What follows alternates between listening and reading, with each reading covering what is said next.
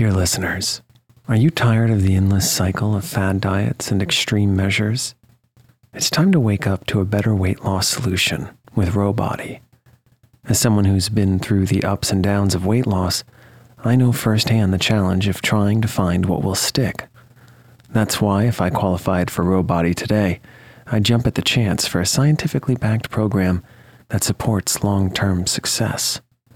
With Ro Body, you'll gain access to the most popular weight loss shots on the market, paired with personalized lifestyle changes. Over 200,000 people have already chosen Ro to help them lose weight.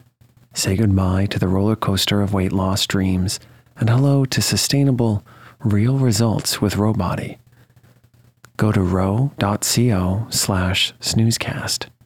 Sign up today and you'll pay just $99 for your first month and $145 a month after that. Medication costs are separate. That's ro.co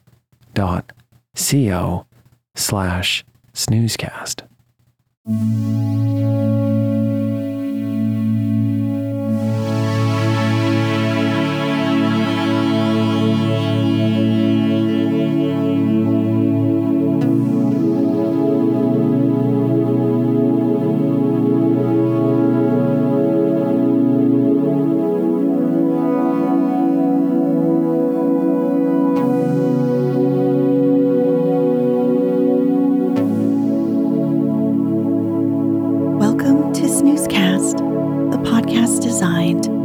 Help you fall asleep. Find us on snoozecast.com and follow us on Instagram at snoozecast to find behind the scenes content. This episode is dedicated to Jewel, Ember, and Ashley and brought to you by Sugar Plums. Tonight, we'll read an adaptation of Alexandre Dumas's The Nutcracker originally published in 1844.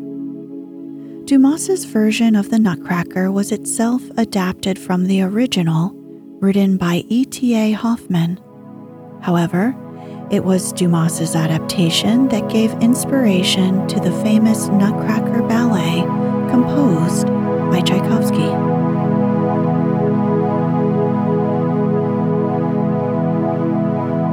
Let's get cozy. Close your eyes.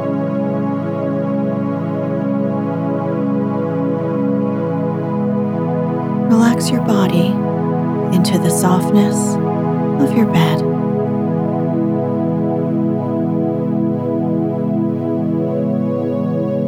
Now, take a few deep breaths.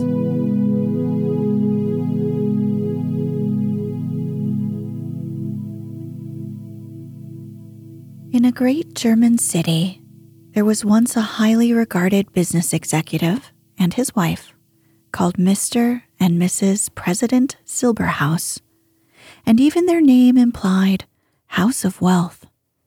This couple had a son and a daughter. The nine year old son was named Fritz.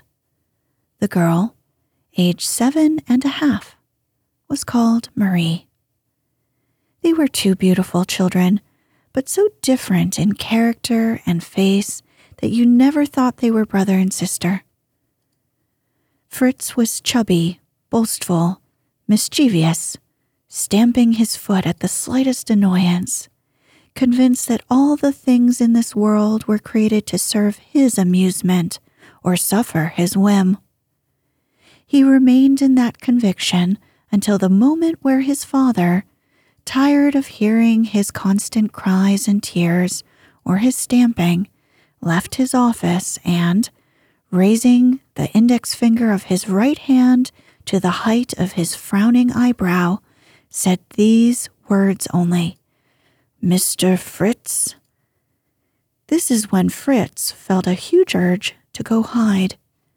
As for his mother, it goes without saying that whatever height she raised her finger, or even her hand, Fritz paid no attention to her whatsoever.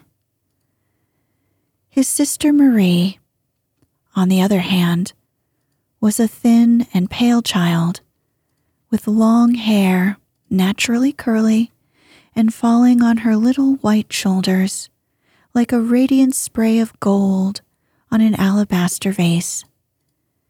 She was modest, gentle, affable, merciful to all pains, even those of her dolls, obedient to the first glance from Madame President, and never talked back to even her governess, Miss Trudchen.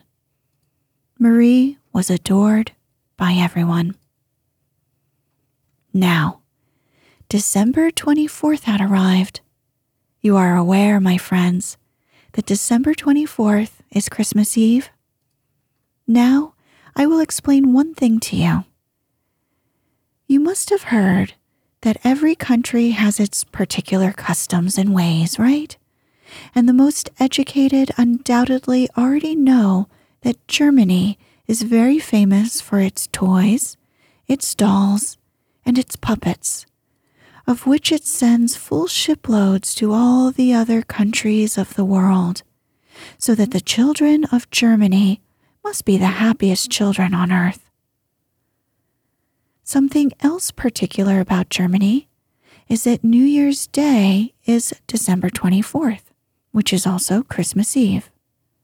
Moreover, the New Year's gifts are given out in a very special way. A large tree is planted in the living room. It is placed in the middle of a table, and on all its branches are hung the toys for children. And what cannot fit on the branches is put on the table. And then we tell the children that it is the good little Jesus who sends them their share of the presents he has received from the three wise men.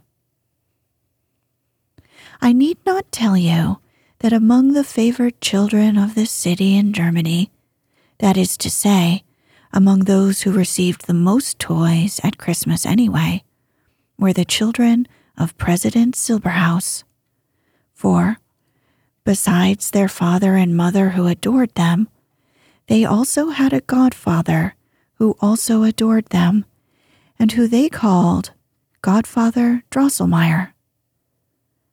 I must give you a brief portrait of this illustrious personage, who in his city held a place among as distinguished as that.